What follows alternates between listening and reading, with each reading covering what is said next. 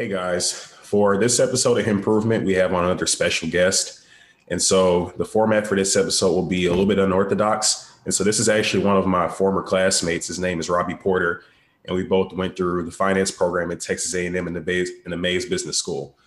And so to give you some background on what we'll be talking about in this episode, basically due to the fact that we should be experts in this topic, we're going to give you tips on how to be financially successful while in college. And so thanks for coming on the show, Robbie. I'm really happy to be here. Thanks for having me. Yeah, no problem. And so I guess just to give the listeners a little bit of information about you, what would you like to tell them about yourself? Yeah, sure. So the main reason I actually got into finance was because of the 2008 financial crisis. It really impacted my family and my dad is a small business owner. He owns a couple you know small businesses and the financial crisis just it was very hard on my family. And you know as a 12 year old 13 year old boy i didn't fully understand the gravity of the situation and why things happen and how the bank allowed things to happen. And so that really piqued my interest. And so when i went to texas a&m things just lined up and i was really fortunate to get into the finance program there and things just took off and i really found my passion. All right. And so uh, i'm pretty sure that definitely a lot of people can relate to your story and because a lot of our parents probably went through tough times during the financial crisis as well. And so I'm glad to have you on the show, and I'm sure you can offer a unique perspective. And once we get into these tips, I'm sure we'll be able to offer a lot of value to the listeners. Sounds good. I'm I'm really hoping that you know some young men can learn from the mistakes that I've made and and come out the other side better. Yeah, hoping they can learn from mine too, because I made plenty of them while I was in college, and so yeah, which we both have. yeah. So if they can avoid these, then they should be fine. They should be solid. And so to go ahead and hop in, uh, we have a few bullet points that we have listed out, some different things that we brainstormed and came up with, guys. And so we'll go to the first one, and that is to be strategic with where you choose to go to school and what type of degree that you want to get. And so, Robbie, I'll give you the chance to go ahead and touch on that one first. What would you like to add to that bullet point? Sure. So I think this is probably one of the most important decisions you'll ever make. And I'm not trying to put pressure on on those who are, you know, going to school or things like that. But the really the point we're trying to drive home here is that you need to be looking at your long-term return on investment because you are giving a lot of money and a lot of your time to be pursuing this degree. So a couple of factors that you need to consider is how long will it take for you to pay off your student loans? Right? So if it takes you 10, 20 years, that's a really long time period to be sacrificing to get this degree. So if it takes longer for you to potentially pay off student loans, there are a couple of alternatives to doing so. You can either choose a school that's more affordable. And what I did was choosing to do summer classes at a community college in between fall and spring semester because, you know, it's a tenth of the price. And then also you need to be looking at okay, when you graduate with said degree, what is the potential for salaries and how quickly can you pay it back? And that's what I mean by return on investment, is because you are your own best business. And so you really need to be thinking strategically in, you know, what is the best possible degree I could get for myself, but also I enjoy and it pays the bills well enough. What are your thoughts on it, Kamani? So I agree with what you're saying, and I can definitely say that that was a similar process that I went through whenever I was thinking about what degree and what school I wanted to go to. And so something I would add to that is that not all degrees are created equal, you know, as you were saying, but also the school does make a difference and to do a deep dive into that.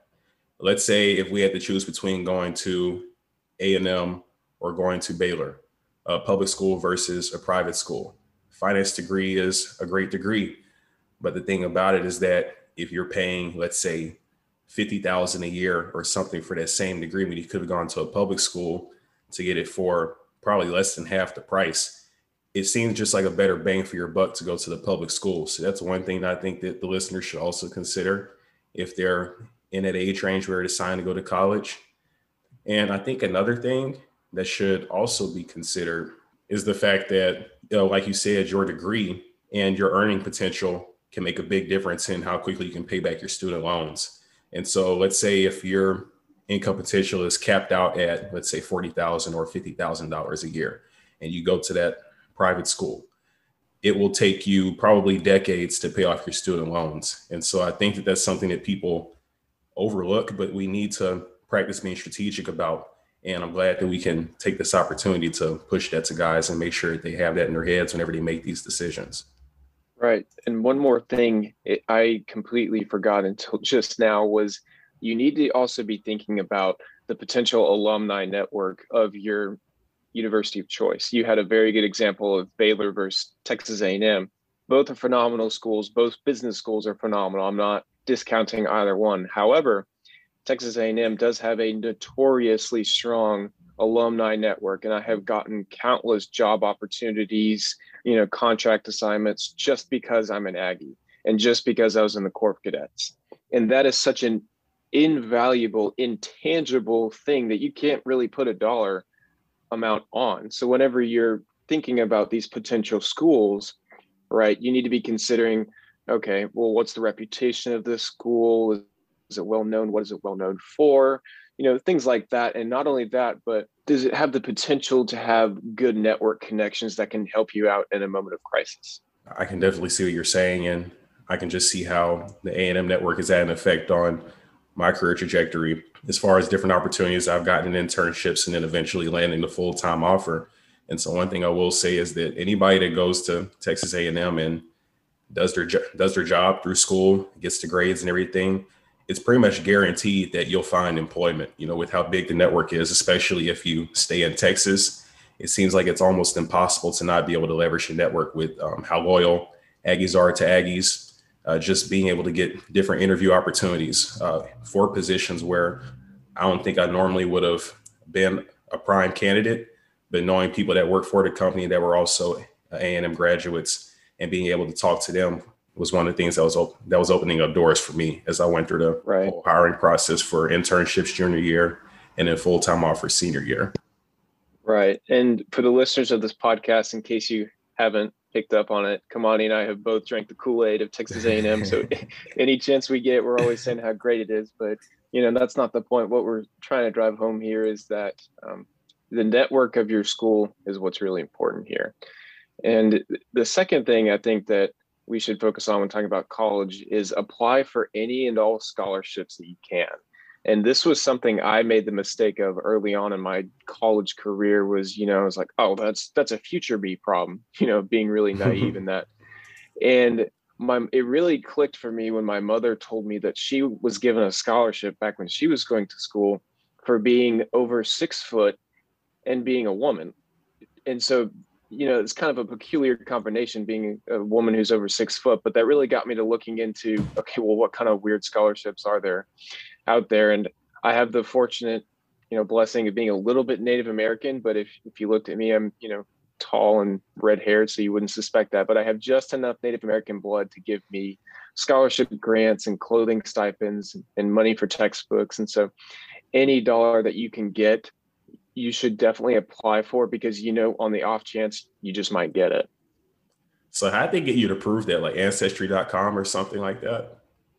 Well, just two generations back. So my grandpa, he looks just like a Native American, right? He's got the the facial structure, like the cheekbones and the dark skin and stuff like that. And then when he married my grandma, it got diluted with a whole bunch of German heritage and stuff like that. And so I have an actual card for my tribe because I went back in 2013 with my dad's help and and got certified, I guess you could say that I'm actually Native American. And that's really all they needed was, you know, that little ID number. And then mm-hmm. I was all set. And yeah, to touch on scholarships, I know one of the main things that helped me to pay for school was the Corps Cadets uh, with uh, going to the financial aid office that they have within the Trigon and applying for some of their small scholarships. That was one of the things that helped me uh, during different semesters. And coming in, also had a lot of financial aid from FAFSA too, and so that made it to where school was cheaper. But regardless, I still had to pay about, uh, I would say, you know, maybe a, quarter to about half of the expenses uh, every year. And so one of the things that helped me was really just working part time and also working full time during the summers. I did a commission sales job for about two or three summers while I was in school.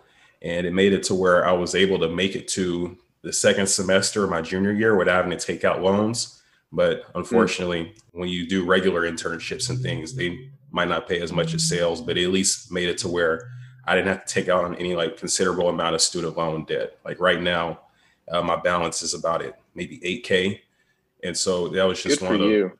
I mean, it was a blessing because, uh, you know, if I went the normal route and just hung out during the summers like I wanted to do, I could have, you know, probably had 20 to 30, maybe even 40K in student loans. But just from working during school and making a budget for paying uh, my different expenses, it made it to where I was able to come out with a low balance, still having student loans, but at least it's not something that's going to take forever to pay off. I mean, depending yeah. on what happens with this uh, with this Biden Act, thinking about doing the student loan forgiveness, uh, it might get forgiven, but if not, I'll probably just try and pay it off in a lump sum or something on my next tax return. It really just depends. Yeah, I mean, you you hit on a, a number of great points, and I, am going to reiterate them so the listeners can hear. Because I know with me, at least, it takes two or three times to get something through my thick skull. Um, but student loans, they're very valuable, right? If you if your parents can't help you out, or or you know whatever your situation is, sometimes it is okay to take out debt. However, there is a big asterisk next to it, and you need to be careful on which loans you, put yourself into and so you need to be looking into like the fine nitty gritty of the terms of those agreement you know for example it may be based on a certain fluctuating rate and that's a huge negative because that rate could go up over time and so you need to be i'm not trying to talk about interest rates because you're really nobody likes that but you know you need to be very careful before you sign your name away and attach yourself to this debt because you will be paying it off, like you said, for years and years. And then not only that, but working a part time job if you have to is probably one of the best things you can do in school, right? We were both so busy. We were in the core we were in a top tier finance program in the country. So just by that, just that in and of itself was extremely difficult. But because we had expenses and we were dedicated to not taking out loans, we worked part time jobs. We worked multiple part time jobs so we can help yeah. offset that interest payments later. Right. I, I think it doing school is very doable and doing it with a part-time job is equally as doable you just need to be very careful with you know where you do it yeah one of the things that um, you brought up that i think is very important is making sure that you know the different terms of the loans that you're looking at. And so one of the things that I made sure to do when I was taking out loans is only took out subsidized loans. And so I think with the subsidized, yeah. it's either subsidized or unsubsidized, whichever one is the one where the interest doesn't accumulate until after you graduate. Mm-hmm. And so I got lucky because uh, when I was taking out the loans throughout school, the, the standard balance was remaining, the, the, the initial balance. And then whenever the virus happened, they deferred that uh, to even further in the future. And so even now, it's still not accumulating any sort of interest. And so, at least until I heard the talks about the student loan forgiveness, I've been trying to pay it off in big chunks, maybe like 250 a month or something like that, as opposed to what they had for their payment plan, which I think was like 50, 60 dollars a month right. or something like that. But that's definitely a good point. Making sure you look at the terms for the loan because uh, that's something that can really bite you in the butt in the future.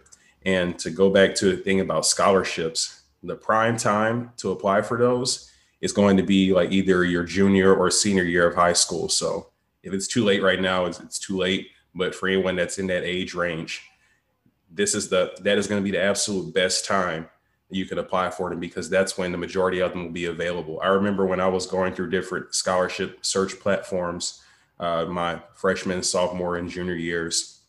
So many of them, I would say about 75, 80% of them, uh, you had to be a high school senior, a high school junior to even be eligible to apply for them. And they were like the, the scholarships with the bigger dollar amounts. And so, of course, you can still find some throughout school, but the thing is, it's going to be a lot more competitive, and also the amounts are most likely going to be lower. And so that's something that you guys should definitely keep in mind whenever you're going through that process of trying to figure out how to pay for school. It's better to do it early than late. Pretty much same Agreed. case with everything else. Yeah. And something else interesting that Kamani and I didn't have to think about is whether or not to take the SAT or ACT. Right. It was pretty much a college requirement to get into any school. But now, since I think admissions started let's see, the pandemic hit 2020. So those who were applying for school, I guess going to be coming into fall 2021, no longer had to take the SAT or ACT as a requirement, right? Because they were prevented from doing it in their test monitored environment. And so this really got schools to thinking, you know, well, is this even, should this be a requirement? Should these standardized tests be requirements? And more schools are choosing not to make it as a requirement. And the reason I'm bringing this up is because, yes, while you may get into the school, but a lot of scholarships will depend on your ACT and your SAT score. So it is still immensely important to take those exams, take them very seriously, because that's going to determine how much scholarship you can get. And then also just to really drive home one more fact that Kamani and I were talking about is read those terms of your loan agreement. Things like when do the payments first start? You know, do they start immediately after you graduate? do they start a couple of years? Not only that, but is the interest rate going to be moving up and down or is it locked in at a specific rate? You know, what is that specific rate? Can you go back later and refinance it or can you pay it back early? And this is something I think we'll talk about in a couple of minutes, but if you have the ability to pay it back early, do it because you're going to be saying yourself saving yourself thousands of dollars in interest. And we'll go thousands into those exciting facts and figures in just a minute. Yeah, I agree. And so yeah, we'll definitely make sure to touch on that. And so one point I want to make sure we, that we don't skip over is uh, also being careful about what you use loans to pay for.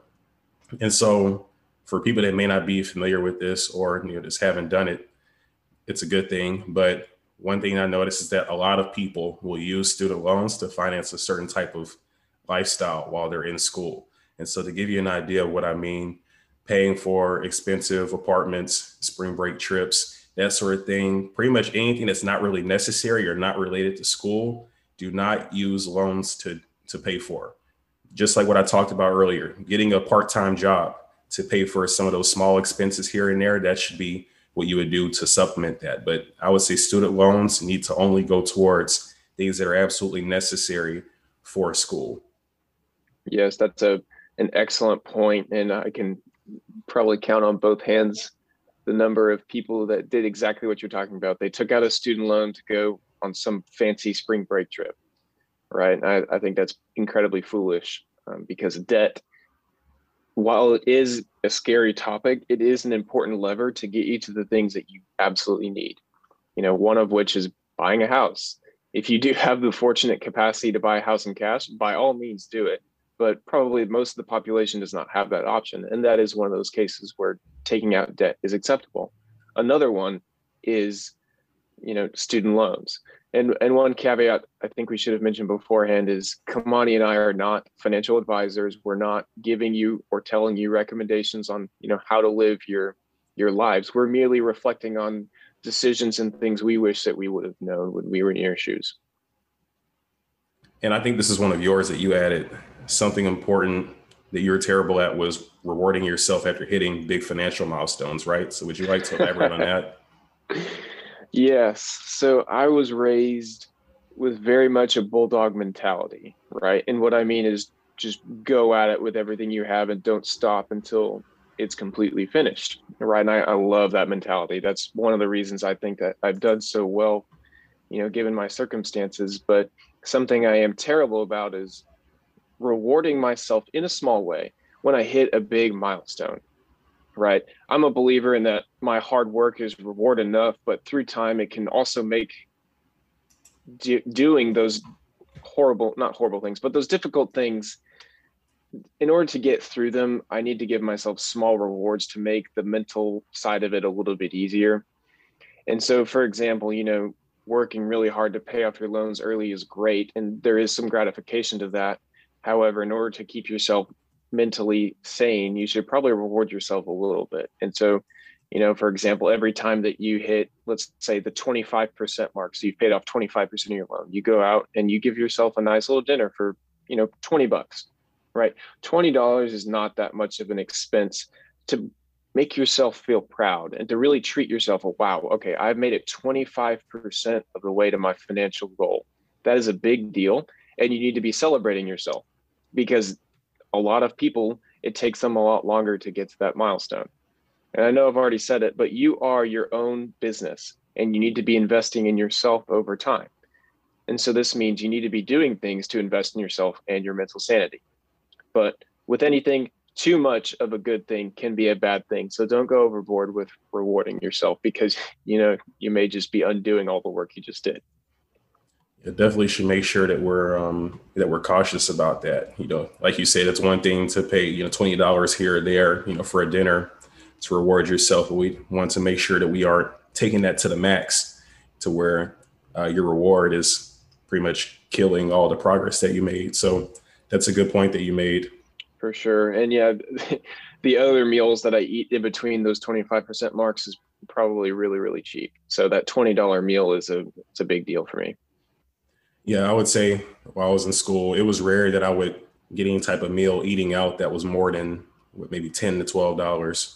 Yeah, pretty much everything was, was cheap out there in College Station. So with maybe Torchy's or something like that, getting a few tacos or anything like that, or Canes or Layne's. But yeah, it was rare that I would spend probably more than 15 $20 on a meal. Yeah, I would cap myself at 10 bucks because unlike all my friends, I was not on a scholarship that would just pay for that kind of thing. And not only that, but it kept me a little bit more trim than them. So I mean, you see it paid off now. So yeah. All right. And so the next topic we can touch on is credit cards. And so oh, this boy. is a uh, this is a dangerous one, but it's one where if you leverage it the proper way, it can create some major benefits for you. So go ahead and hop into that one. Uh, one thing that I will recommend, you know, at least when it comes to getting um, your first credit card or building up your credit before you do that, is to make sure that your parents put you as a uh, authorized user. I think that's what it's called on their account. And so that's one of the things that can build up your credit without you even having a card. So that way, when it gets to the point to where you're our age, uh, 23 years old, about to be 24 later in the year, and you're looking to make other different decisions, such as moving into new apartments and things like that, you don't have to put down a deposit or anything of that sort if you have good credit already. So that's the first thing. But when it comes to getting credit cards for yourself, make sure that you only do it specifically to build credit. You shouldn't be using credit cards to pay any type of serious expenses or anything. Any money that you would need for those expenses should already be in your checking account. And so whenever you use the credit card every month, it should be easy just to pay off that balance. It should only be for building credit, I would say. Yeah, that's a very good point. Everything you said was a very good point and something we talked about earlier was you know not funding a lifestyle with loans and the same thing applies here but with a credit card right and so there's many many quote unquote rules of thumb you should use when spending your credit but the rule i like to do is 10% of your credit limit spend that each month right this helps you to control how much you use your credit card for number two it also helps you to build your credit number three it's an easy enough payment at the end of the month to where it's not breaking the bank. No pun intended. and I like I like bank and finance jokes, and I'm sorry for for that one. uh, you're you're fine. You're fine. Uh, but a couple of other things I think that we really should drive home, and this one I'm really passionate about. And you already hit a good one. Is your parents can add you as a, a co-user, or I, I forget the exact technical language. So before you actually get your own credit card, you actually already have credit. So you're leaps and bounds ahead of your cohorts. And not only that, but when you do get your first credit card, you need to be extremely careful because typically, I'm not saying all of them, but typically all the flashy cards, you know, with the travel miles and the 5% cash back and all of these great features, there's there's going to be a hidden agenda item on the credit cards side because while you think you can get 100% of all those benefits, they're betting and they have lots of statistics and math to back up that you will not hit that. And that's how they're going to get their money is they can charge higher interest rates for all these extra perks. And it's really dangerous because these credit card companies prey on college kids because they flash these parties and these vacations and saying, oh, with our cards, you can have all of this stuff. You know, you can see the world and get cash back. And it's such a trap and it's a very predatory move, in my opinion. But I was very fortunate to have a father who helped steer me away from this and educate me on how this all works before even getting my first credit card. So, a couple of the requirements that I had when I got my first credit card was that there was no special features. It was very vanilla, right? So, I know it's kind of lame, but the whole assignment on getting a credit card is to build your credit when you're young, right? So I looked for the cheapest interest rate. I also looked at other things like that. But I also waited a while before getting a credit card. I didn't even have my first credit card until I was 21 years old. Right. And that may be a little bit extreme for a lot of you, but I was very conservative at the time. And I was fortunate enough to have saved a lot of money from working a lot during high school and college where I didn't need one. Um, but you know, you may be thinking, well, 21 is too late to start building credit, but that is an incorrect statement, in my opinion, because in just a year, I built my credit to where it's, you know, pretty exceptional for for a 12 month timeline. And the reason I was able to do that was because I was very methodical about how much I use a credit card for and how quickly I paid it off. And so I have it set up to pay off on the third Thursday of every month right? So it's automatic. It just withdraws it from my checking account and pays out the outstanding balance of my credit card. And I think that's incredibly important because if you roll over that balance on your credit card, you're going to have to pay interest on that, right? So let's do some numbers here. Let's say you had $100 on your credit card for the month and you didn't pay it off. What you may not know is you have probably, if you're close to our age, anywhere between 20 and 25% interest, right? So $100 plus 25% interest is $25. So now instead of paying $100, you don't have to pay $125. And that interest keeps snowballing and snowballing just over and over. The longer you don't pay it, the, the worse it gets. And one of my very good friends, he the credit card companies got their hooks in him and he is now under the impression that if you only make the minimum payment you will eventually pay off your entire loan. And it's very heartbreaking to me because he genuinely believes that, even though I showed him the numbers and said, there's no mathematical way you will be able to do this with your interest rate. And so, you know, he still goes out and buys tons of things that he should not be putting in his body. Um, but it really hurts me because I care about this individual and he's so far in debt, it's going to take him decades, and I mean plural, to to get out of it. And I'm sure Kamani that you have friends who are in similar situations. Yeah, family too uh, that are still paying credit card loans and student loans to this day in their later years of life, 40s, 50s. And so it's definitely unfortunate. And I think one thing that we forgot to touch on that we should also make clear is that the normal way that people use credit cards, just because it's the norm doesn't mean that it's the right way.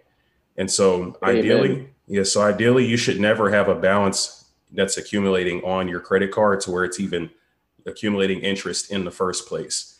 That's why with us being young, me and Robbie, and having credit cards with with rates that are in the high 20s, it really doesn't make a difference because we pay them off every month regardless. So we never do actually accumulate that interest. So that's something you should consider. Using a credit card and leaving a balance on it is not financially responsible. The reason why you should get a credit card should be just to build your credit, just to be able to make that credit score go up, just to be able to provide you with opportunities in the future. You shouldn't actually be using a credit card out of necessity. If you need that extra money, what you need to do is just get a, a part time job or something like that to give you the extra money that you would get from the credit card. But the thing is, if you already couldn't afford to do that without the credit card, charging on the credit card pretty much just pushing the same spot because now you just have to pay interest in that same amount that you didn't have in the first place. So you can never win. So that's something you guys should definitely keep in mind. I just wanted to make that clear. Just because your mom or your dad or anybody else is using credit cards in that way does not mean that it's the right way to do it. just because it's common doesn't mean that it's correct.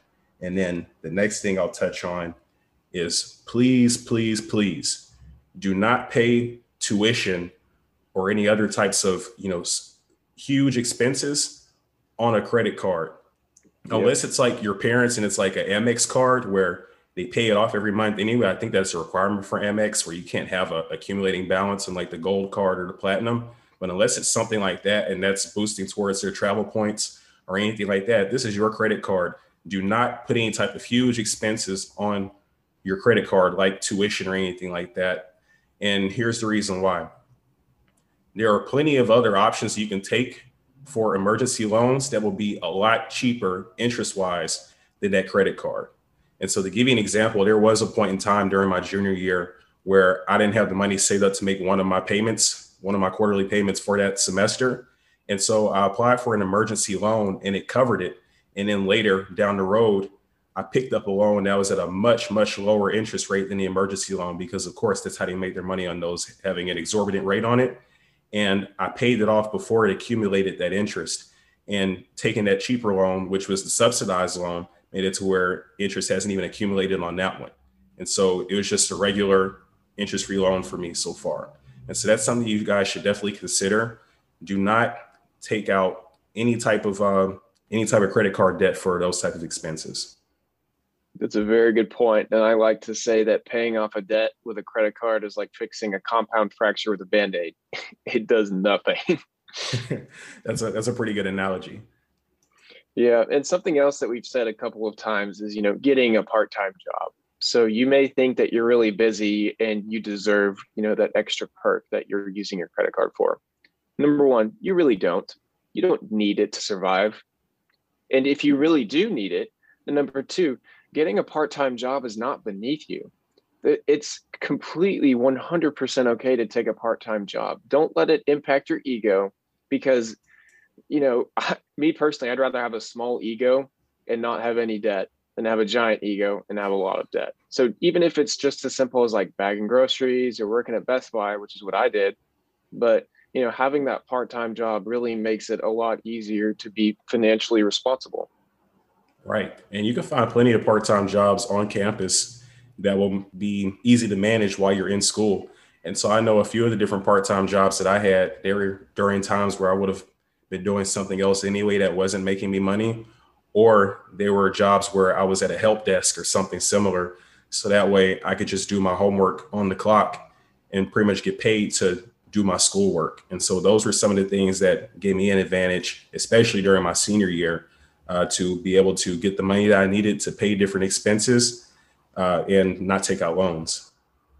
And a fun fact for you if you work through the university, odds are you will not get taxed because of student tax exemption. So, fun fact for you there. And we're not, all of this to say, all of this giant rant uh, about credit cards is not to say that you should avoid them and that they're the devil. What we are trying to say is that you need to be very careful and strategic when using them. And a couple of tricks that we have already talked about, you know, is be smart with the card that you choose get the one with the lowest interest rate possible and try to avoid the cards with lots of perks because those are going to be the cards with higher interest rates. Set yourself a limit on how much credit you're going to spend each month. So if you have a $1,000 credit limit, spend no more than 10% of that credit card each month. So that's $100, you know, per month. That's very easy to pay it off. Set up an auto pay feature for your outstanding balance because most credit cards these days have that feature. That way, you don't even have to think about or stress about the interest. And number four, I think, is also very important too. We haven't talked about is that if your debt gets out of control, don't take out a larger loan to pay back other debt that you have. And number two, it's okay to ask for help from family, from friends, or maybe a consultant. I'm not sure about that, but you know, it doesn't make you any lesser of a man or an individual to admit you need help. In my opinion, I think it takes a bigger individual to admit when you need help and to seek it out because this is a very serious topic and it cripples millions of people every year. Yeah, and the thing about it is that if guys had it figured out like they thought they did, then they wouldn't be in those spots in the first place. So that's proof right there that you should definitely ask someone else with more expertise for their help if you're in a certain spot like that. And you touched on ego. we shouldn't let our ego get in the way of our best interest. And so, to touch on one of the things that you slightly touched on, we can get into budgeting next. And so, one of the things that I've done to help with budgeting is downloading the app Mint. And so, basically, uh, the way it works is that you have different categories for spending that you can set up. You can set dollar limits, and that way it helps me to be able to stay within a certain range to where I get my savings goals, my investing goals, still pay student loan payments, et cetera, et cetera, and not break the bank or anything like that. And so, if you'd like to add anything to that, we can keep going on budgeting. Yeah, sure. I think Mint is a, a phenomenal app, and you know, I'm going to again put an asterisk and say again, we're not financial advisors. We're not, you know, telling you what to do and stuff like that. We're just giving you tips that we've had that have given us success. And so, budgeting is something that I've heard my dad say for years and years. And so, you know, I put it off as that's just something dad said, but it's something I wish I would have done a lot earlier in my adulthood.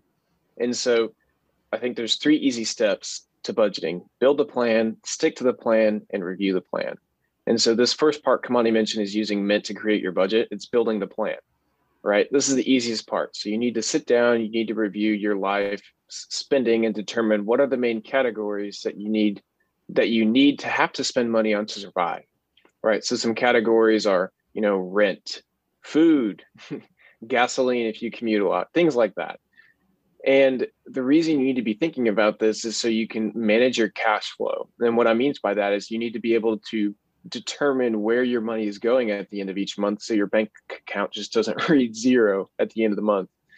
And uh, so i do it a little bit differently right? I'm very distrustful of putting my financial information into pretty much anything. So i use my own custom excel sheet that communicates directly with my bank. And so i'm able to set up you know in terms of percentages how i want my money spent right? So i'm a firm believer in tithing in pre-tax dollars.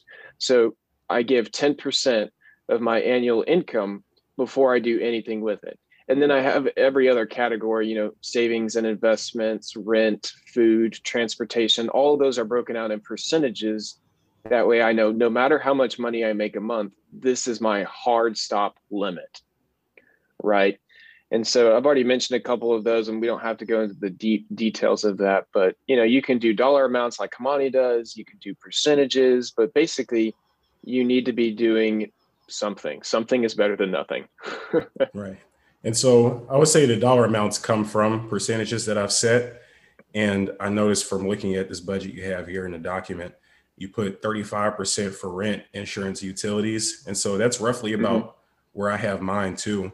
Because, and I got this, I think, from uh, either Dave Ramsey or from Nerd Wallet or something. But, you know, for my after tax income, I'll make sure that uh, rent, insurance, and utilities uh, don't go past about 30 to 35%. And one thing mm-hmm. I noticed is that, you know, just from being an adult and having a full time job now, is that that's a mistake that plenty of people make, paying way too much for an apartment or anything of that sort, because they're friends that I have or other people that I know that may have jobs that aren't paying as much of a, of a salary, but they're living in apartments that are more expensive than mine by at least $500. And so that's something that we should definitely consider because whenever you're spending unnecessary money on things like rent or a brand new car or anything of that sort, uh, you're definitely going to be in a spot where you can't put enough towards savings, enough towards investments, and it'll hurt you in the long run.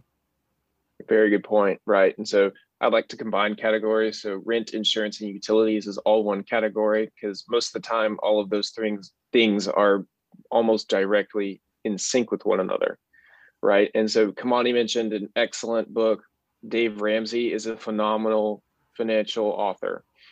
And I, I would encourage all of you to at least read one of his books because he does go over very similar things that we're talking about but he is definitely more certified than Kamani and I are to to talk talk about this, and he's very successful about helping people get out of debt, and just has a very good financial strategy in general. Now, one of the things that we can touch on is sticking to the plan, and so to give a tip from my personal experience, even though I had the budget set up, there were plenty of times where I would still break the budget and so one of the things that's helped me recently is making a separate bank account outside of my Wells Fargo one uh, through Chime. And so what I do with that is I take the certain amount of money that I'm supposed to have left over for miscellaneous expenses and such, for eating out, that sort of thing, and I transfer it over to my Chime account. And the thing about the Chime account is that since it's a standalone account by itself, it doesn't pull from my savings like my Wells Fargo card would if I go over what my amount is in my checking account. And so having the Chime card, it makes me, it forces me to be disciplined because it gives me updates on my balance every time I make a purchase through notifications. And once you hit that zero amount, you hit the zero amount, you're done. And so that's one of the things that's definitely helped me to actually stick to the plan and be disciplined uh, ever since I started with that. It's a very good point. And I actually had no idea that apps like that existed until just a few weeks ago when you first mentioned it to me. And I, I guess I've been doing it the old school way, but you know, there's another way to do it. And it helped me as a kid to really grasp the tangible value of money. So without going too you know deep. I used to have a lawn business when i was a kid developed it into a pretty substantial small business for you know a 17 year old and something my dad helped me work through is you know you're getting all this money great but you need to be doing stuff with it. So what we did was we took all the income i would have for the previous month and allocate it for this coming month right? Because i was a cash business not necessarily an accrual but you know that was my cash for the month that i could spend on food and gas and stuff like that. And so we would literally take envelopes and write out gas. We would write out food. And then we would say okay well how much money do you think you should spend this month on food? And we put that many dollars in the envelope. It's a very similar concept to what kamani is talking about. I am putting a hard limit on what i am spending and where am i spending it right? So this really helps you start thinking about you know how much are you spending? And you know that i also think i still think in terms of well how many hours of lawn mowing is this purchase going to be? Right? It really helps me determine is this really worth purchasing? Will this make me you know 1.5 lawn mowing hours happy? Stuff like that. And not only that, but when you hit your limit, you really know that you hit your limit and you feel bad about breaking that budget. That's what we mean by breaking the budget is going past the limit you set for yourself. And I don't know about you, Kamani, but I definitely feel bad about myself if I break budget. oh yeah, I feel pretty bad because since I have saving goals I'm trying to hit to be able to make purchases in the future, when I see that amount in my savings account not growing at the rate that I want it to, it definitely does make me feel bad. I know like around Christmas time, that was when it was at its worst, you know, from buying presents, New Year's stuff, all those sorts of things. And I was thinking, wow, I made no progress, you know, for this whole month or this month and a half uh, when it came to building my savings. And so right. that was definitely the motivation to get more disciplined about it. And I know that's a special circumstance with it being Christmas, but still, the thing is, if anything, I should make plans to have that extra money in my in my checking and cutting down on other unnecessary expenses so that way it doesn't make that much of a hit on my savings to where there's absolutely no progress if that makes sense. Yeah, and it's important to have that growth mindset that we were taught, right? So yes, you may not have hit your goal this past Christmas, but you'll be more than prepared for this coming Christmas. Right. So that's something else that we need to we'll hit on in just a second, but you know, to always be learning and always be changing your budget to improve your budget and stuff like that. So, you know, if you have Christmas and gift giving is that person's love language and you know that well in advance, then you need to be saving up a little bit extra the preceding months. That way you have enough to where you can expense it without breaking your budget. Right. And I'm glad that you brought that up. And so now we can go ahead and touch on the last point, and that is to review the plan. And so, would you like to elaborate on that a little bit for the listeners, Robbie? Yeah, sure. I think that this is probably the most overlooked part of budgeting is going back and I call it auditing, but it's really more evaluating where you spent your money that month. And the reason why it's so overlooked is because it's a little bit tedious, but people also just don't want to know where they spent their money. They're more comfortable with just sticking their head in the sand and keep on going and going. But in my opinion, I think this is equally as important as sticking to the plan itself because, like I mentioned earlier, you need to be aware of where you're spending your money.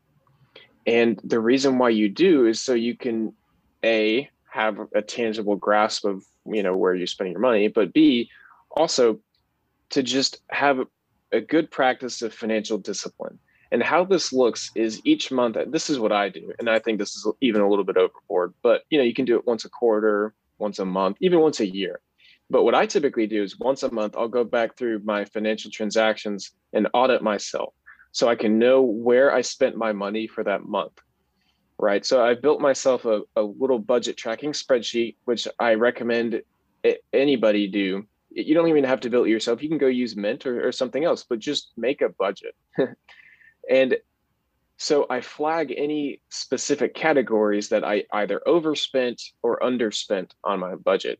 And the reason I do this is because it helps me visualize what I did well, what I did wrong, and if I need to readjust any categories based on factors I can't control, then that's what you do.